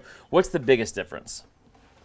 Well, I think I think offensively you got to start there. I mean, this is the first time since Tebow left that Florida really has a true quarterback that you think is worthy of playing football at the University of Florida. I mean, and, and I, I don't mean to disrespect any of those other guys that have played there. I, I think I've always wondered why in the state of Florida, when you're the flagship university, how you can possibly not have, you know, a, a quarterback that is uh, elite amongst the, the national best. And Florida's been able to recruit some of those guys. They haven't developed them very well. They haven't put them in positions to be successful. But at the same time, this is a guy that that finally seems to understand the offense, understands what's being asked of him, plays with with uh, great uh, with, with great patience and and with throws the football with great accuracy. Like everything you could want from a quarterback, he gives you. So you feel good about this team being led at the most important position on the field by somebody that gets it. Secondly, you know the offense as a whole. There's so many weapons around, and, and you just can't you can't stop all of them. And I know everybody wants to to focus on Kyle Pitts, but now Kadarius Toney is is developing, and you're you're seeing uh, Trevon Grimes and, and his matchup issues with his size. I mean, there's just so many waves and waves of receivers that they can roll at you, and that's not even factoring in the the, the running back spot. So that that's where I think they're they're really um, different. But I, I think the thing that that kind of scared me actually at the beginning of the year was just the drop off in defensive performance. I mean, Florida has been known for a long time as having really stout, salty defenses. And this, in the first three weeks of the season, was not that. And I think as you look at it, the one common denominator, the thing that's missing from this year's defense, or at least was early in the season from all those great defenses of Florida uh, years in the past, was the defensive line. And everybody talks about this being a line of scrimmage league, but I really believe it is. You know, I think it's a situation where um, the line of scrimmage is, is is where you know teams are able to differentiate themselves, and, and Florida on the defensive line had always been very good and they they in this uh, situation now they're not able to uh, to be quite as as, uh, as as imposing. They're not getting the penetration. They're not able to disrupt. And so it was nice to see that against Missouri, where they looked a little bit more like we've come to see uh, and come to expect from those teams of the of the past. So piggybacking on that, did, did this Florida defense figure something out against Mizzou with all that depth missing in the secondary, or do you ex- still expect this to be a, a liability moving forward? Uh, I'd like to think they took a step forward. I'd like to think getting Kyree Campbell back helped with that situation. I'd like to believe that they are a better team now uh, because of his presence and, and, and guys are being able to put in positions that are more natural to them. I'd like to think that guys are, are understanding their roles in the defense and are playing what their responsibilities are instead of trying to go make a play and playing hero ball themselves so that that's what I that's where I think you're seeing the most improvement right now from uh, from Florida's uh, defense is just understanding at least and it's only a one game sample size, so I don't know how much we can actually put credence into that. But I'm optimistic as a former Florida player that that's the case. So CD, we know that you got the extension in the offseason. Congratulations on, on, that, by the way. Big ups to you. I definitely didn't text you afterwards asking for money or anything. That'd be totally unprofessional. Um, but you know, let's let's pretend that we can we can change your job. Let's let's pretend that we can make you Kirby Smart, and Kirby Smart's got to take your job, and we got to do look at his hair. that? Yeah, I don't know if you want to do that. That's uh, you're doing fine. I don't know. That's a lot of pressure. right That's a lot of pressure there. That being the head coach at Georgia, you know. So if you switch spots with Kirby Smart, you know, knowing what you've seen from this offense, and I give you the power to do whatever you want with that quarterback situation, how are you handling that moving forward? Well, I mean, here's the thing. I, I hate when people try to project what's going on Uh, at a, at a school, you know, suggesting that there should be a different quarterback. You know, I mean, these these quarter these coaches see these these these players every single day. They watch every single snap over and over again live on tape. They see, you know, who gives the the offense the best rhythm. Like, don't you think that Kirby Smart wants to win as bad or worse than anybody else does, and he's going to give himself every opportunity to have the formulas that's going to put them in position to be successful? Like, I, I hate that fans think they know, and media members as well think they know so much more than what the coaches do. There's something they're seeing, whether it's you know a deficiency with uh, the play of Dwan Mathis and JT Daniels or the health of, of JT Daniels. But right now, it's obvious that Stetson Bennett is the guy that gives them the best chance, and I have to I have to defer to the experience of Kirby Smart as a coach, a longtime coach, and a coach that's been pretty successful in Athens, and that he knows what he's doing, and he's going to give them the best opportunity to win. That's the end of the entire interview because I could not disagree more. So, uh, uh, no, I mean I, I, that makes sense. Uh, I'm not going to back off anything I've said about Kirby because I've said too much now anyway. But I will say this: big picture, and this is going to shock you, CD, as somebody that's known me longer than anybody in this business. I've been catching a lot of heat on Twitter lately. Uh, just, I mean, pause for a surprise. Um, from people that are either Georgia or Florida fans, because I've, I've kind of assumed either might lose to Bama in in Atlanta, and that's that's admittedly me not trying to be a fan. It's just I just don't see either one of those teams necessarily beating Bama. Tell me why I'm wrong, and tell me which team has the best chance of beating Alabama in Atlanta come December. I mean, I think you have to believe it's Florida, and I know everybody's discussing this right now, but I, I think you look at, you know, Georgia's strength is their defense. And I think now in college football, we have to recalibrate what good defense actually looks like. You know, good defense now is being able to hold Alabama to 41 points. Um, and, and, and subsequently, their weakness is their offense. They can't score the, the same kind of rate that you see Alabama and Florida, Ole Miss scoring at. So, you know, the, the teams that are going to have success against Alabama are ones that can use tempo, that have a lot of different weapons, that can score fast and match touchdown for touchdown um, it, it's you know the, the the the most important thing defensively you have to be able to have is get timely stops, get a stop, you know, in in in, in certain situations, be able to play good red zone defense, be able to force a field goal every once in a while. That's what good defense is today. So I think Florida's actually rounding into potentially being a better defense, but they do have the offense that can match score for score, at least come close enough to match score for score with what you need to enable to be in, in order to be competitive with Alabama. You and Kadarius Toney both have Florida wide receiver on your resume. I, I don't really have a question. I just think that's a very pretty similar. cool thing no, very to have similar guys, right? Very similar You- you definitely very are. similar. Yeah, I mean, I'm pretty sure he's not a human being, and having watched you throw wadded up paper into trash cans, we can confirm that you are indeed a human being. So, Yeah. like, how does how does that feel? Like, do you go around telling people like, "Oh yeah, Kadarius and I, we're two of the same"? It is funny to think about, but you know, I think Kadarius is finally rounding into being a wide receiver. I think what you've seen in the first couple of years is a guy that was tremendous with the ball in his hands, a guy that could make plays and and was able to to do things that uh, that most most players aren't able to do. And so I, I think you're seeing uh, uh, now a guy that's able to make plays in the flow and the rhythm of the offense. He's able to, to to catch balls down the field. He can still catch the tunnel screens. He can still use the jet sweeps and take those to the crib. But uh, you can motion him to the backfield as well. But he's now become a receiver as well. So the defenses have to be aware of him catching balls, you know, running routes within the, the, the constructs of the offense. I just realized how much I love it when I hear people say "take it to the crib." That's like the coolest possible thing you can say. Um, not always a fan. Guy, Jaylen Waddle. Speaking of guys who take it to the crib, not having him is he is that the difference between Bama winning it all and coming up just short? I know David Pollack took a lot of heat for oh, for man. saying that he thinks Bama's done, but.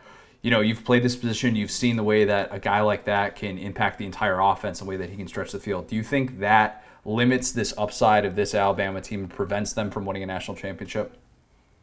You know what? I don't, and it's nothing against Jaylen Waddle. In fact, Jaylen Waddle was probably my favorite player in the SEC heading into this season. A guy that I thought could win the Heisman Trophy, but legitimate because of what he does not only as a receiver yeah. but in the return game. But I, I think if there's anybody that's poised to be able to overcome uh, an injury like that, it's it's it's Alabama for two reasons. One, because they recruit really well at all positions and they have stacked uh, receiving room just like every other position but also because of Steve Sarkisian and, and how creative he is in his play design and and and, and the way that he utilizes motions and, and formations and, and things to, to get matchups the way that he, he would like to dictate those to be played out. So I, I do think they'll be able to overcome that. I still think they're, you know, probably the favorite in my book to win the national title. But it, it is, I think, sad not to think about being able to see Jaylen Waddle perform on Saturdays in the SEC. I have a hard time believing he'll ever take another snap at Alabama again. Well, that just really brought the mood down. But um, dang. Try to recover. I mean, you're spot on. Everything you said is spot on. And, and I do want to say, I thought it was cool that in the start of the year you did have him as a potential Heisman front runner because he, he'll never take another snap at Alabama. But I love all the insight on there. Um, all right, serious question, and it could be a team or a player. Who are we not talking enough about going into the second half of the season? You know, it's funny, man. Uh, I don't think Mac Jones gets the credit that he deserves. I think Mac Jones Ooh. is looked at as a guy that that uh, oh Alabama does this every year. Oh Tua was doing this last year, and I actually think that's more pressure on on Mac Jones and, and should be celebrated more. Look at what Myles Brennan had to face at at uh, LSU and, and stepping into Joe Burrow's shoes. Like that's a tough thing to do. And what we've done is, is said, oh man, we've minimized all the deep throws, we've minimized all the RPO stuff, we've minimized all the success in run after the catch. Like all of these things are because of the accuracy that that Mac Jones throws with. And subsequently, I don't think we talk enough about how good Alabama's offensive line is. I mean, Alabama's offensive line allows him to go untouched. They're throwing deep shots down the field. They're going max protection, and he never gets any sort of pressure at all. So his success is as a result of the production of the Alabama offensive line, all of which I don't think they get the credit they deserve because – of uh, that's what Alabama does every year, and, and you're, it's expected instead of looked at as uh, something that's special. Before we get to a two minute drill, let's close out with your favorite cocktail party story and then a prediction for Saturday. Keep in mind that you set the bar for stories on this podcast yeah. so high with your post SEC championship story about the rest of that night. That is an all time story. So, I mean, you got to make this yeah. one pretty good. Well, a couple things. First of all, uh, we had Kevin Carter, my former teammate at Florida, on the show today with me, and um, we, he actually brought up the fact that, and, and uh, not that I forgot about this, but when we played in Jacksonville against Georgia, and remember, I was one of the few Florida Gators players to ever play Georgia in Jacksonville and Gainesville and in Athens because of the uh, oh, the yeah. years there where where the Gator Bowl was being redone in Jacksonville uh, in anticipation of the Jags coming into existence. But in the old days, like we were allowed if we won the game against Georgia, we were allowed to stay over in Jacksonville on our own and go out at the landing. And the landing was the greatest party spot there was. I mean, it was the, the, the greatest accumulation of, of Georgia and Florida co-eds there could possibly be. And so you, you get an opportunity as a winner to stay and walk around the landing like you were the king of Jacksonville. And so it was it was really you know, the game was motivating itself, but just the ability to stay there and experience that was motivation above everything else. So that was that was cool. I think to me, you know, my ma- my favorite memory was probably my senior year in '95. We go to Athens.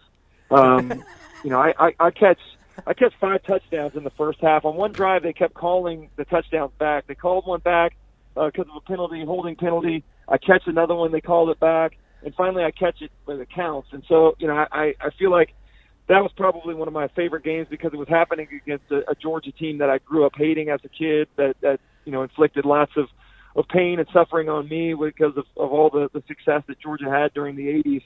So it was, it was good for me because I put so much emphasis in, the, in that game, but also being able to do it in Athens and and uh, do it between the hedges in a storied stadium like that was uh, was really cool. Oh, then a prediction. Do you, do you have a prediction for for Saturday? Yeah, you know, I, I, I actually think, you know, I go along with the same line, mindset of, of uh, the rest of the, the Florida crew, and that's if not this year, when. I mean, everything seems to mm. point to be in the advantage of Florida. The offense is rolling, the defense is coming together. The Georgia defense is banged up. I mean, they, they're not going to be near full strength. Uh, the matchup because of you know Georgia's offense struggling a little bit. Like everything points to Florida winning this game. Um, I know there's a lot of pressure on on both teams, and, and the expectation is really high for Florida amongst their fan base. But I, I think this is the year that Florida's able to get over the hump and and uh, and, and and put that three game losing streak to Georgia in the rearview mirror. I really want to lean forward and just give like a slurred, not so fast, my friend, but I'm not going to. I'm going to wait until to my to the prediction later. But um, CD, it's always a pleasure having you on. We're gonna do two minute drill with you. It's been way too long. Um, Yeah. It's you know I, I want you to know right now, first and foremost, I'm wearing my tightest cut, cut off shirt that used to fit. It does not anymore. Um, but in honor of you being on, I had to get dressed up. You know what I mean? So Nice. we've got we've got several questions ready to go for you. Um, are you ready to go? Yes, sir. Let's do it. Okay, first question. I've been trying to lose weight, and I have been. What's a better Peloton name for me? Peloton Burgundy or Pelli Furtado ATL? Oh, I like Pelly Furtado ATL. I think that's the way to go. And if you wouldn't be such a gluttonous fat ass and stop eating so much, you might lose some weight.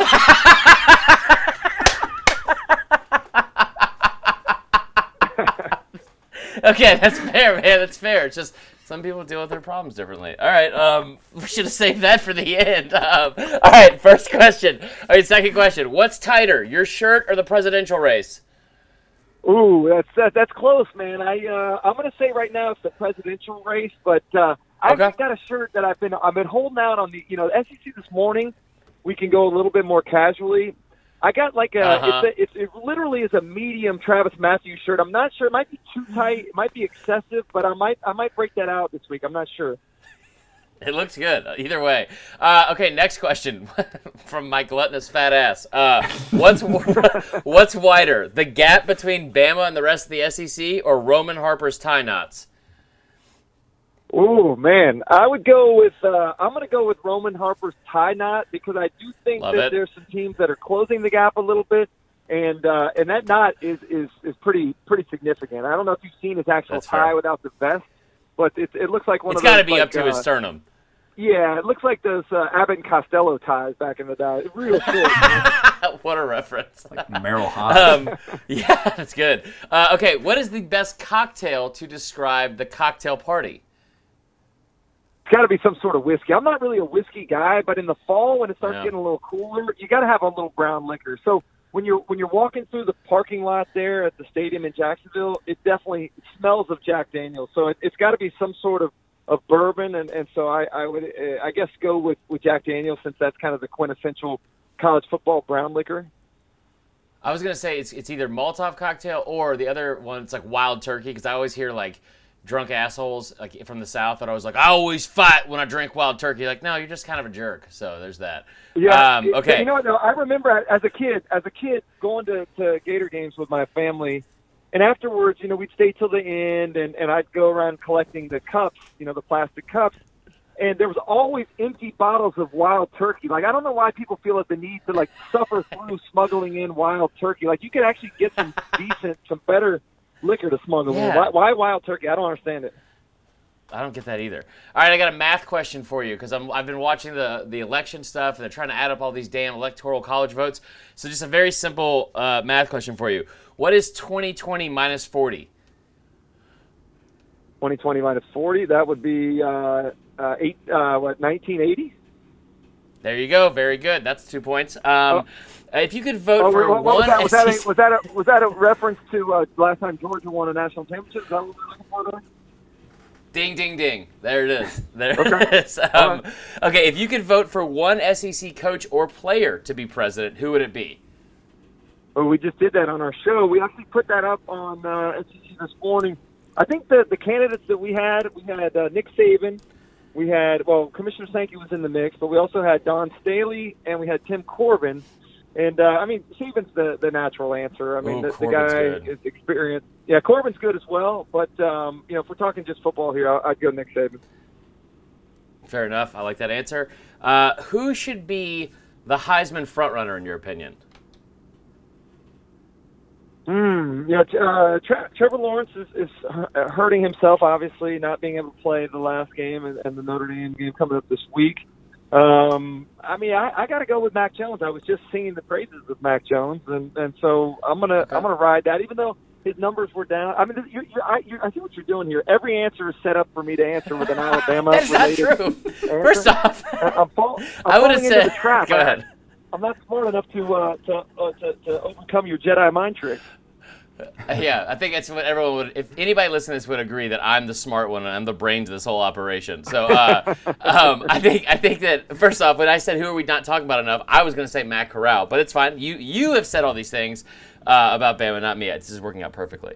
All right, uh, we're gonna get some hey, rapid fire I don't questions. know if you know this or not, Marler. We, we, we actually have been talking about Matt an awful lot. I mean, we talked about him going 19 for 19 this week to start the game. We talked about him throwing six picks the, the game before that. So there's been a lot of talk, not all of it good, but I am really fired up about what the ceiling is for Matt Corral and that offense as Lane Kiffin really knows how to, to use him and put him in a position to be successful, not only throwing the ball, but the guy, you know, looking like on the hoof next to, to John Rhys Plumlee doesn't necessarily have the same athleticism, but Matt Corral's pretty dang athletic and, and has a, a a pretty good ability to run the ball. So I don't know why people are sleeping on, on the dual threat capabilities that Corral Yeah. has. We'll make sure to edit that out since you already said all the nice stuff about Bama first. But any, regardless, back to the two minute drill. Um, okay, describe LSU's defense in one word. Uh, awful. Yeah, that's that's fair. That kind. Describe describe MACtion in one word. Awesome. Yeah, okay, that's good. It's Actually, we were looking for pure sex, but that's fine. We'll keep going. Uh, Mississi- Mississippi State. Describe their offense in one word. Putrid. Yeah, that's a good word. All right, we got four left here. Uh, what has been your favorite part of 2020? If you say the election, we'll hang up. Hey, I'm going to say this. This is actually um, going to be a little. Well, all right, two things. One, you know, you know, I own a mortgage company here in Florida. We've absolutely been killing it because the rates have been so low. So that's been a nice, you know, off off topic thing for me outside of the sports world. But you know, ironically, you guys remember I, I, I tested positive for COVID back at the end of June Yeah. and, and into July, as my kids did as well. I actually got three captive weeks with my kids at home where we never left the house. We cooked out every night. We played basketball together. I mean, it was just a really kind of cool time, and it, it just reminded me that you can always make the best of a situation that may be seemingly uh, not very good, but uh, there was a lot of, uh, of bright sides to what we went through, and, and I'm thankful for that time together with my kids. My daughter, as you guys know, started at Florida a few months after that, so she's not living in the house anymore. It's kind of a special uh, three week period where we got a chance to, to spend every minute together, which you don't typically get with your kids as they get older. This, I mean, That's just a family man t- talking about SEC football. This is what. I, look at the range. Look at the range. I love it. Well, Um, a, lot okay. of, a lot of people call me a Renaissance man, Marler. I don't know if you know that or not, but we'll, we'll kind of that's a broad stroke term. Yeah. Uh, That's all right. That's fair. That's fair. I gotta Google what that means, but I think I've seen the movie with Danny DeVito from back in the '90s. Anyway, boldest prediction for the rest of the college football season. Oldest prediction for the rest of the college football season. I said earlier, my bold prediction before the season was that there would not only be not an undefeated SEC champion, that the SEC champion would have two losses. I'm finding it hard to believe that Alabama is going to lose once, let alone twice, with the schedule that remains for them. So um, that one's kind of out. I would say, hmm, I don't know, like SEC schedule or everybody. Everybody. Just Everybody. say Ohio State's gonna not going to make the, the playoff. I, I'm well. I was going to say Clemson's not going to make the playoff, so I'm gonna I'm gonna well, that's, that's pretty uh, pretty far out there. I'm going to go Clemson misses the playoffs this year. All right, two more questions. Two more questions. More likely to happen. My gluttonous fat ass gets a six pack, or Kirby Smart plays the right quarterback. You've already kind of answered it, but I wanted to circle back. Well, you're never going to have a six pack. First of all, I hate to throw shade on your, your goals and dreams, but that's not going to happen. Uh, so I guess it would obviously be that he's going to play the right quarterback, even though I already believe he is. So that that's an easy answer Okay. for me. In fact, You're wrong about both, and I had one for one day in, in 2006. So there's that. Um, I had food poisoning. So all right, this was this was something we talked about off air. We got to talk about it again. Best, just earmuff it if you if you are at the faint of heart. Best strip club anthem CD. Best, well, you know, here's the thing that I think is, is great. Universally, when you hear them start revving up the motorcycle, you know what's coming. You know, a little Motley Crue. I mean, that, the girls, girls, girls is like the the, the the most used song at any strip club nationally, don't you think? Yeah, I I mean, so you said you said girls, girls, girls, which I, which I happen to love because I'm a, I'm a stone's throw from Tattletales, which is mentioned in the actual song, and I dated one of the cocktail servers, which is not a stripper, it's a cocktail server, it's totally different. So I, I agree with you, Yeah. but I still think what I would like to, which I- which I would like to change moving forward is the strip club anthem, especially this weekend in Gainesville. I'm hoping is Trask and TDs. That's all. I'm just gonna say it. Regardless, CD, let me add this up right now. You scored. I mean, I took off some points for the name calling and shaming. Um, 69 points. That's still not bad. That's a good score. It's pretty nice. I, I appreciate that, and I don't want to, you know, I, I- I, want to be a supportive friend, a guy that encourages. And I'm sorry, I, I defaulted to negative today. Uh, so I'd like to, if, you know, if you want to talk off air, I'll try to be more more kind and, and empathetic to your situation and your weaknesses. I appreciate that. I, I honestly, I do. I do. I appreciate it. Now it's 68 points. So there there you go. Let's go before you lose any more. Uh, CD, it's it's always a pleasure, man. You're the best. I appreciate all that you've uh, helped us out with, and, and thank you for coming on, man. Absolutely, absolutely. Appreciate yeah. it, CD. Always we'll, fun, uh, man. we'll- Thanks we'll for having to- me. I, Yep, we'll talk you soon, guys man. keep up the good work. Talk to you soon. You Bye-bye. too. Take care. Fourth and wrong. This is Bagman edition. Yeah. Mailbag. Everybody kind of does like mailbag thing. I get it. This is college football. It's Bagman. Yeah. All right. Thank you to Jay Woody for putting this together for us. Um, so we have questions that were submitted to us via the Facebook group. Um, if you have not joined the Saturday Down South podcast Facebook group, you should definitely go do that Yeah. right now. Um, so we have this first question from Michael Spencer Bilby. He wants to know what costume should Dan Mullen wear to his next press conference? What if this was a thing that Dan Mullen just did? It would make more sense than what he did last week. I mean, actually, I, I thought that it fit pretty well, all things considered. As weird as it was, I mean, he was kind of like Darth Vader on that day. I think he needs to go along the same lines. Now, if it depends on if you win. If you Yeah. win this weekend, I'm thinking Stone Cold. I'm thinking. Ooh. I'm thinking you need to go that route. You've already kind of embraced this WWE character, and you've you've tried to to to kind of you know build yourself into this hype man. I, I'm not saying that he should come out and do the two beer salute, but Yeah. I'm not not saying that he should do that as well. I so what I would like to see from him is like um, he's he's too tall for this, and he's not built like Danny DeVito. Um, but the fat boss from Space Jam that always had the cigar in his mouth, and here's why. Okay.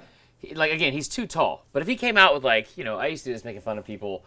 Um, like, but like if you like put just like your knees inside of your like the soles of your shoes and just kind of like you know waddle around so you look like you're shorter, do that. But here's why: because that guy always had a cigar in his hand, right, and was kind of an a hole. My favorite clip of Mullen ever, ever, ever, is when they won the Egg Bowl and they were asking about him recruiting Nick Fitzgerald, and he said, "Oh, where did I hmm. get him? Or who did we get them over? It was over UT Chattanooga," and then took a, a deep, deep puff of that cigar. If he wins this Saturday, um, which you know very well could happen, but if he wins this Saturday, man, uh, like that that that whole thing, especially doing that with like Kyle Trask as your starting quarterback, would just be so spot on. And it wouldn't be much like the, the owner of the Monstars because he had to steal the actual souls or whatever of like actual great NBA players. But it would be hilarious, and, and I would love to see it. I think that'd be perfectly fine Yeah. to do that. All right, Um, next no- one.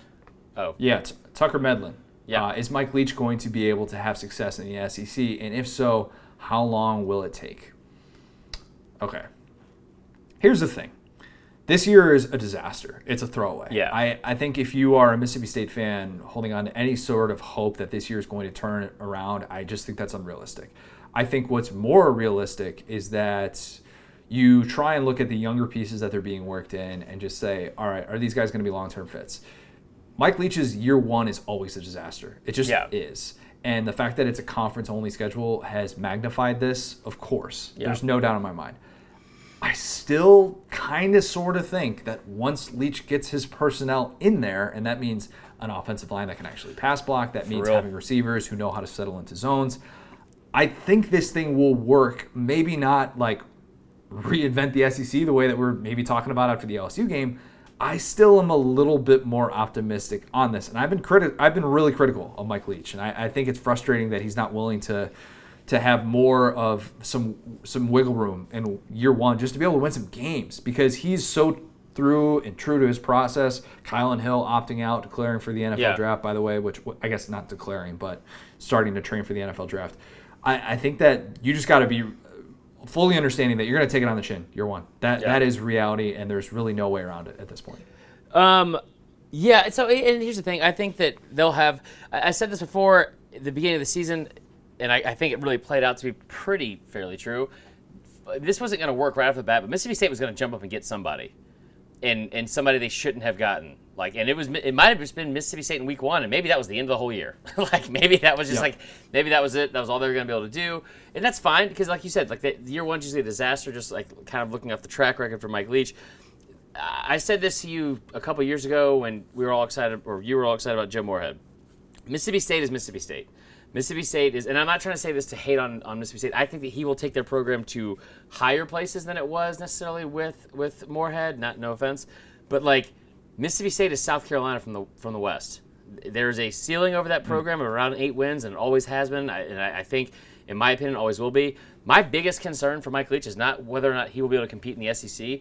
My biggest concern is how he's going to compete for recruits in his own state. Because if, if you look at where this is trending right now, man, Lane Kiffin looks like a much more desirable coach to go play for than Coach Leach, and which is kind of odd. Like I think he's going to have to do a really good job of selling that program all over again to everybody because you know, if we, like like if they could have pulled up Wisconsin where you play week one and the rest of the season was canceled, that would have been ideal for Mississippi State because now we've seen what's well, yeah, like I mean, because we, we've seen what's really happened, and, and, and at every turn, Lane Kiffin just seems to get better and better press for himself and that program. So I, I just I wonder how that's going to look on a recruiting battle because I mean, answer this question for me, Connor. You're you're a high school recruit, you're a quarterback, you're a defender. You're, you don't say defender, whatever, because it, so it's not like you have to make the decision based off of which coach you'd better play for, like from for that position. But a defender where you know that they're not going to be overseeing you know much of your position group or anything like that.